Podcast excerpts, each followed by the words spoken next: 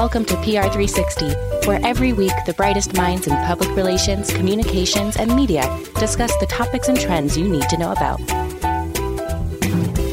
P R three sixty was produced in partnership with Global Results Communications. Now here's your host, Todd Perry.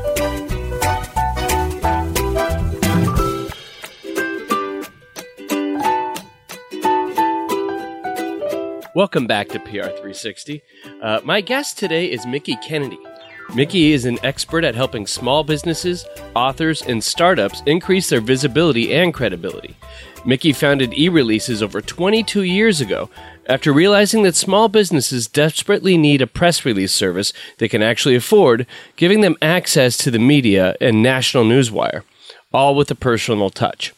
His press releases have resulted in articles being published in the Wall Street Journal, C N N, Bloomberg, and many other prestigious uh, prestigious news outlets. He holds an M F A in creative writing with an emphasis on poetry from George Mason University. Is there anything I missed, Mickie? I don't think so. I think that covers it. Okay, great. Um, okay, so personally, uh, when I'm not doing this show, I'm a writer. I uh, write... do kind of journalisty things. So sometimes I'm on the other end of the P R thing.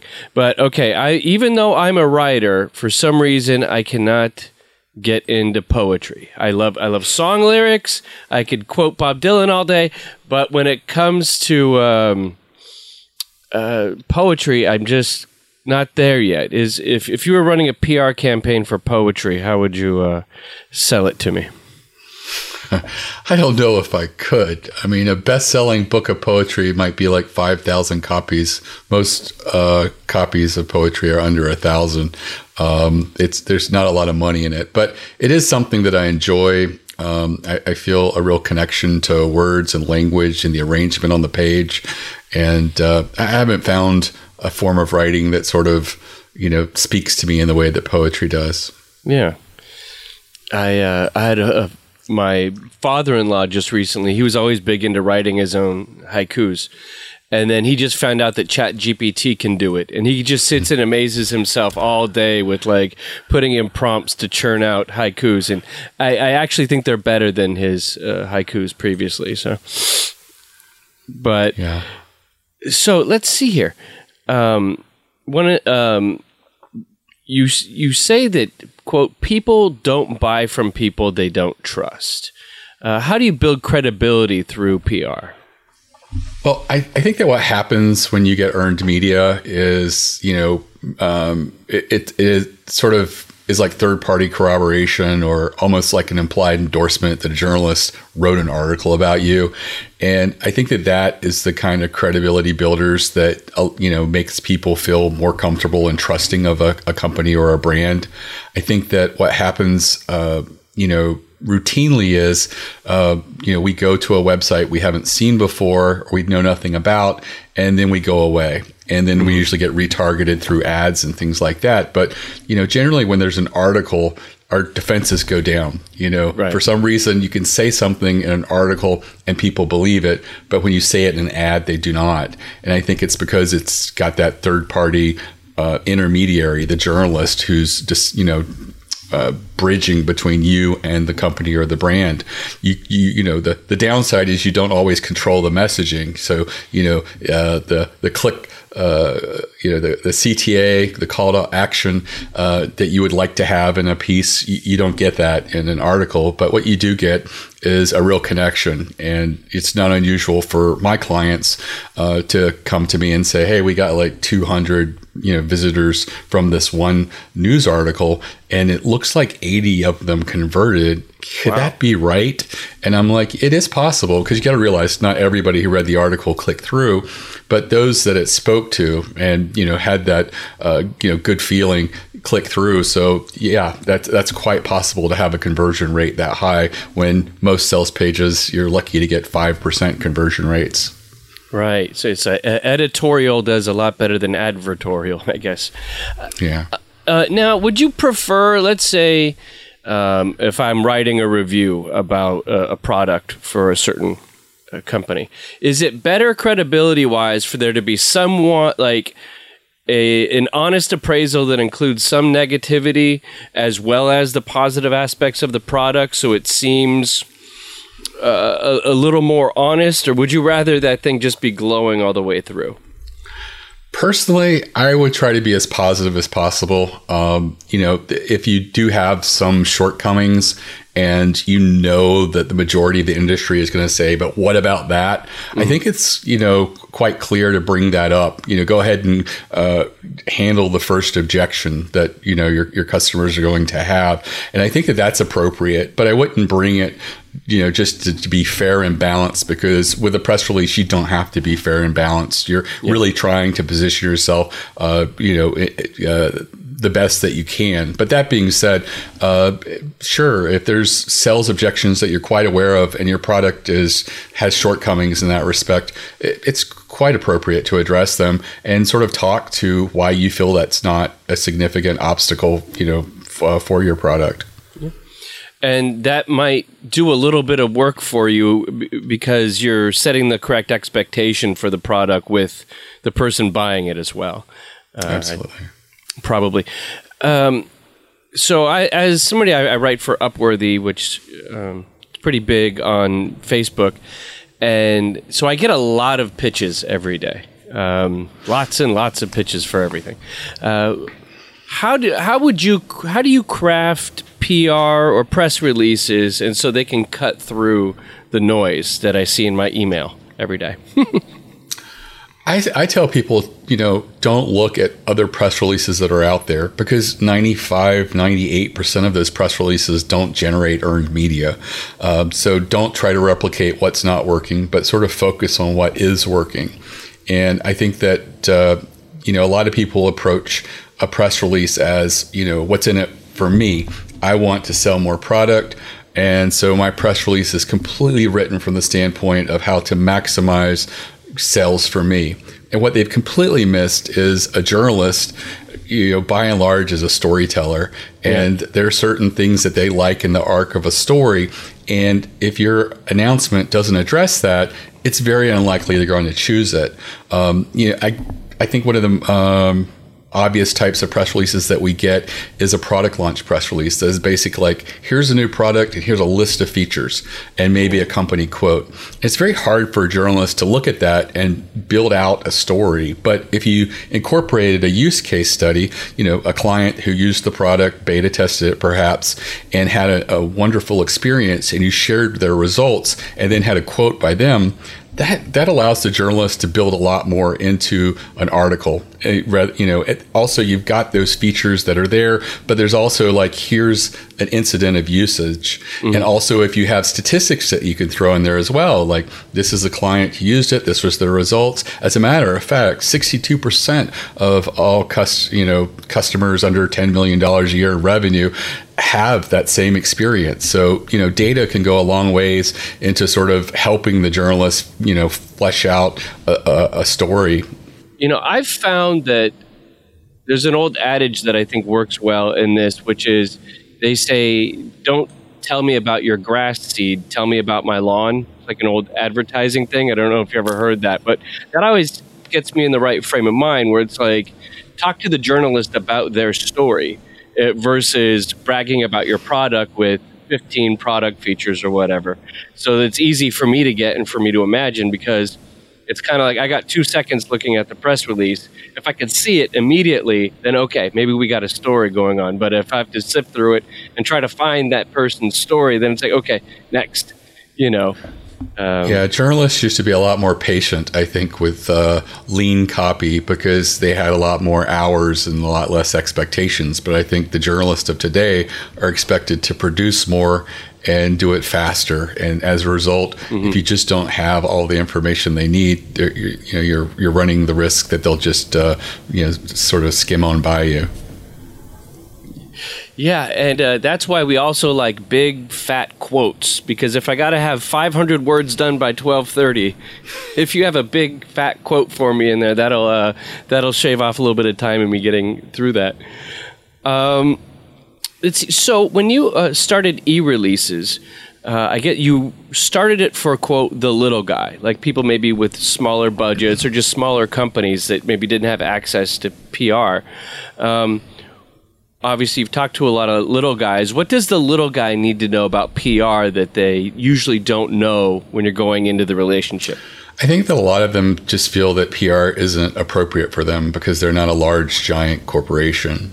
And I think the the thing that they miss here is, you know, journalists or people, and they don't like writing the articles about Microsoft and Google. You know, of course they have to, but when it comes to a, a well-funded brand or a small, undiscovered company, they prefer the smaller, undiscovered company because it allows them to be seen more as a curator and finding stuff mm. that they share with their audience. And as a result, you know, being small and unknown is an advantage, I feel, when it comes to getting P R.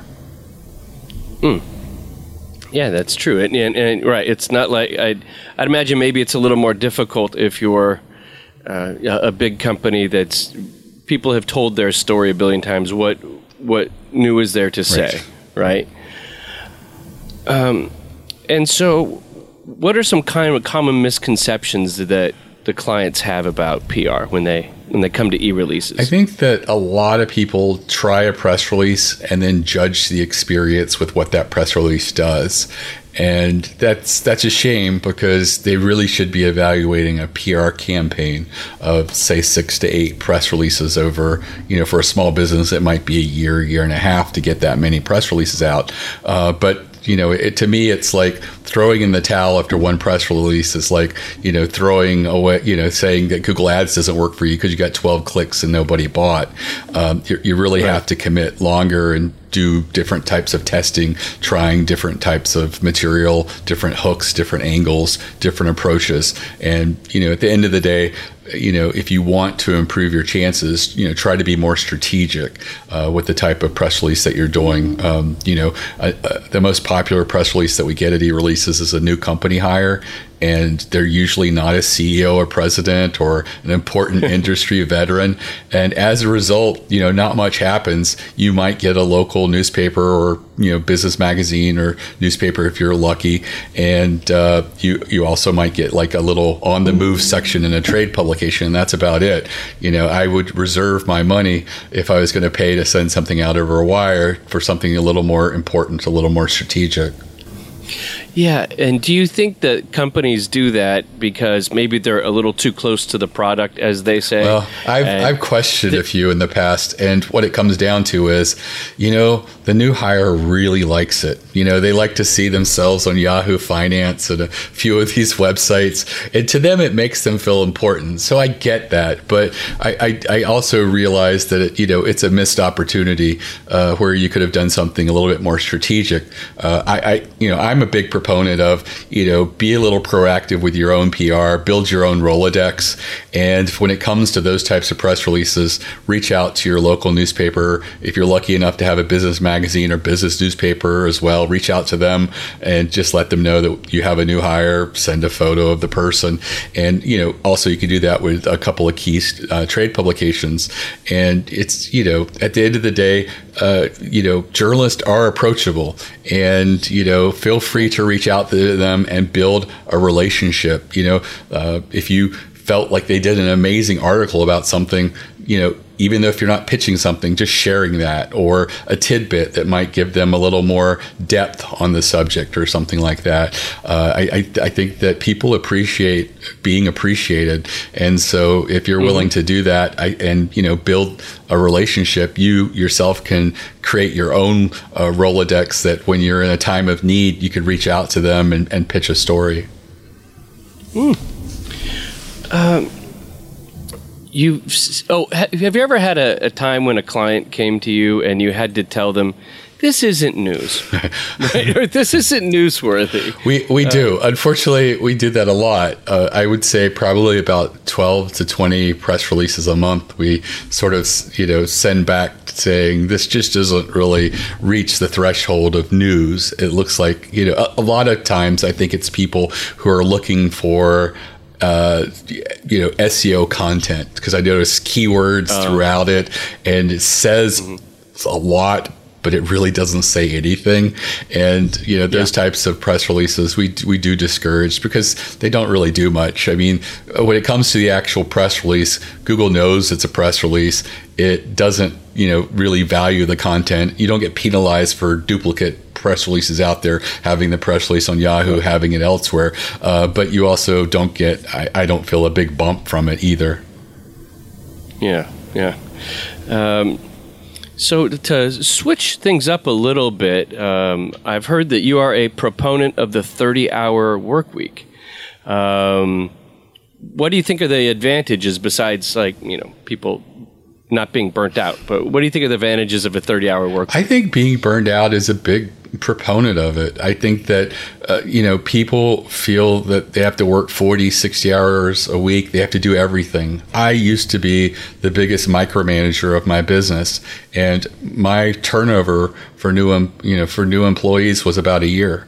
And uh, yeah. I, I, I hired an H R consultant, and they came back in April of twenty, um, twenty fifteen and told me that the problem wasn't my employees, wasn't the job postings. Um, they talked to the customers. Customers had great experiences like the employees, but it was me. The staff ha- hated ah. me because I was a micromanager, always telling them negative stuff behind, you know, standing behind their back saying, next time you, you have a conversation like that, say it oh. this way. And it just drove them nuts, and they felt like they weren't valued. And so April of, of twenty fifteen, I, I walked away from the day-to-day operations of the business and went home wow. and said, I'm going to focus on marketing and education.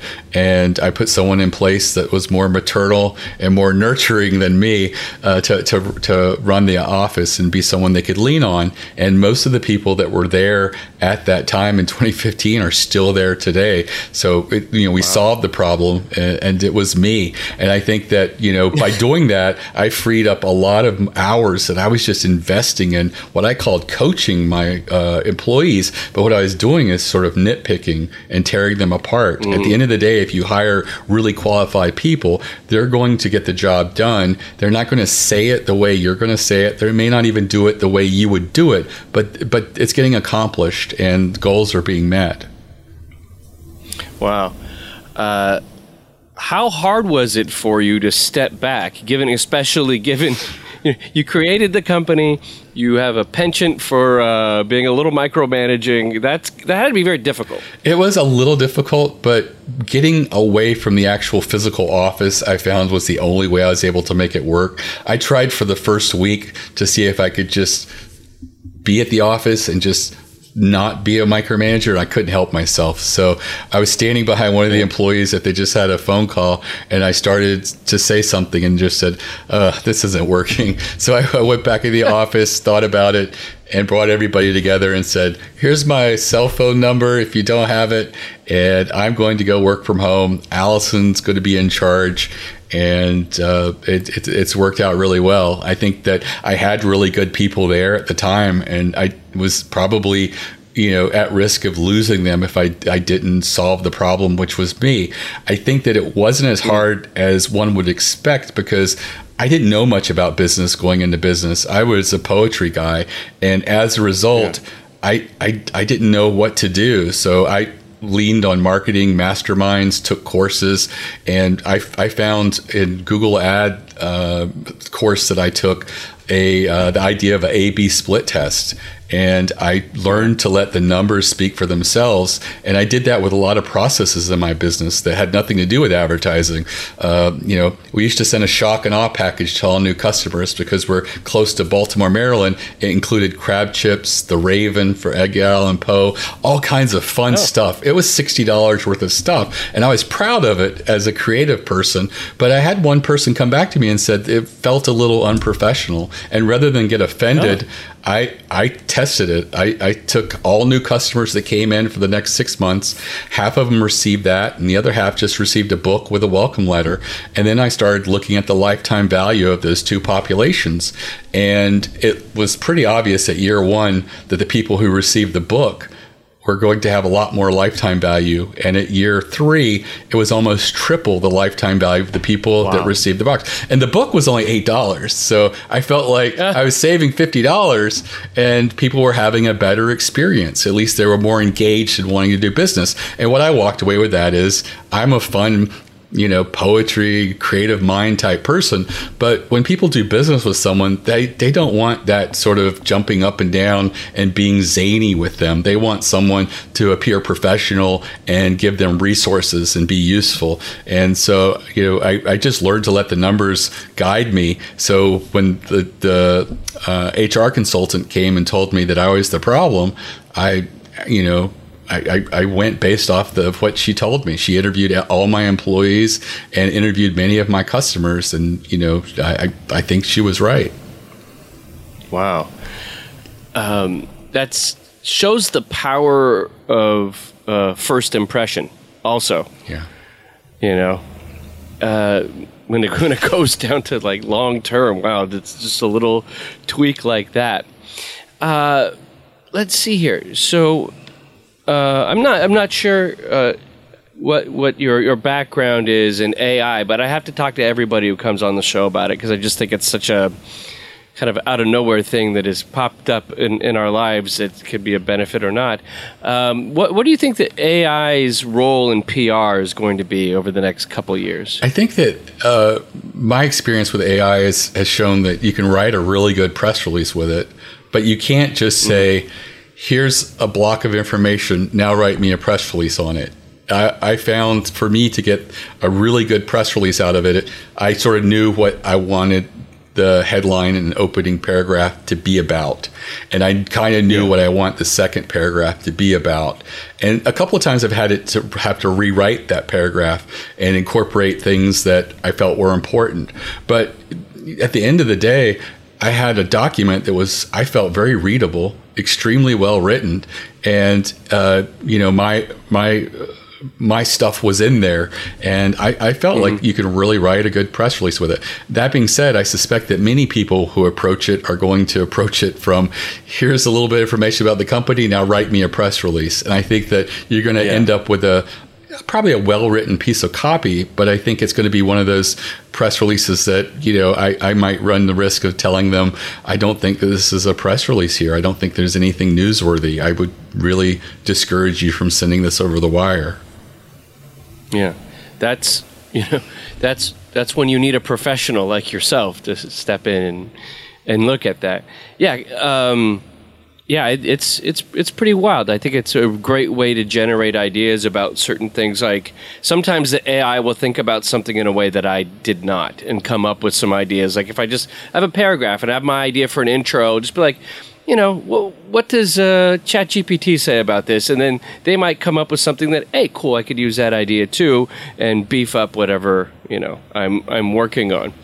Um, Well, it's been a real pleasure uh, speaking with you today, Mickie. And uh, where can people follow you? So uh, the website is e releases dot com. Um, all of our social media is on the lower right. I did want to mention that I have a free masterclass that goes into strategic types of press releases you could be doing. It sort of like uh, gives you an audit of the types of press releases that I see that are working for my clients that you could sort of replicate. And that's at e releases dot com slash plan, P L A N. And again, it's completely free. Oh, great. So w- we will link to that in the description of the episode.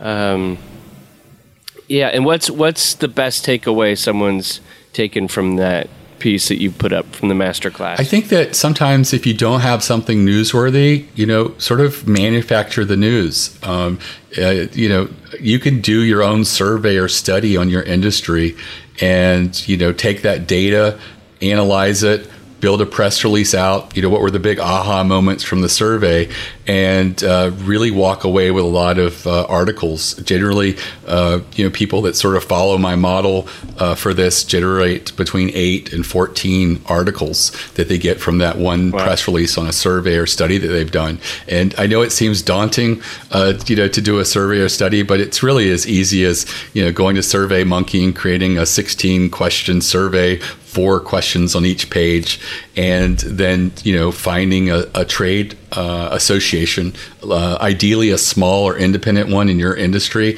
and asking them if uh, they'll send that out to their members in exchange for you mentioning them in a press release you'll do over the wire. The big trade associations don't seem interested, and you know they, they're difficult to work with. So I think the smaller and more independent ones are your best bet as far as you know getting the survey out there. And generally, if you have one hundred fifty or a couple hundred responses, that's that's enough data for most journalists to work with. Yeah, I've found that uh, I've found surveys online, like, you know, I just need some information to back up a claim I'm making or to kind of tell the story. And it could be something that has a survey that has very little to do with actually the um, the company that commissioned it. But still, I will give them the shout out for commissioning the thing. You know, it'll be a survey about, I don't know, how often people go to their mailbox, and it's created by, I don't know, Best Buy. But, you know, a survey by Best Buy, and I'll give them the link and the whole bit. Um, and also, it's always great. The funny thing is, lots of times when they do these surveys, maybe they'll put it out in some kind of press release, and they won't have it linkable on their website. And I'll be like, I want to link back, you know, to this, this company's website, and they won't do that. So I don't know if that's a trick just to get me to put it to best buy dot com instead of Best Buy's, you know, survey page or whatever. But um, it's like, I'm trying to help you out, man, you know? Yeah, I, I, I always tell my people to build a resource page for each survey that you do. Uh, you're probably only going to talk about two or four of the questions in the press release, but go ahead and put all the responses on that page and build it out as a resource for a journalist who's looking to get more information, more data. You can you can actually make it. Uh, I, I had the New York Times actually linked to a resource page uh Uh, for for wow. a survey, and the New York Times rarely links to anything online. Wow, that's that's a that's a big win, and really helps with the credibility of whomever you're working with as well, you know. So thank you so much, Mickie, for coming on the show. It's been great. We had a little interruption earlier uh, with the recording device, and I think it turned out okay. So thanks for spending some time with me this afternoon. It's been a real pleasure. P R three sixty was produced by Todd Perry in partnership with Global Results Communications. Be sure to subscribe to the show and leave a review wherever you get podcasts. Follow G R C on all socials at Global Results. Follow Todd on Twitter at Todd A. Perry. That's Todd with one D. Talk to you next week.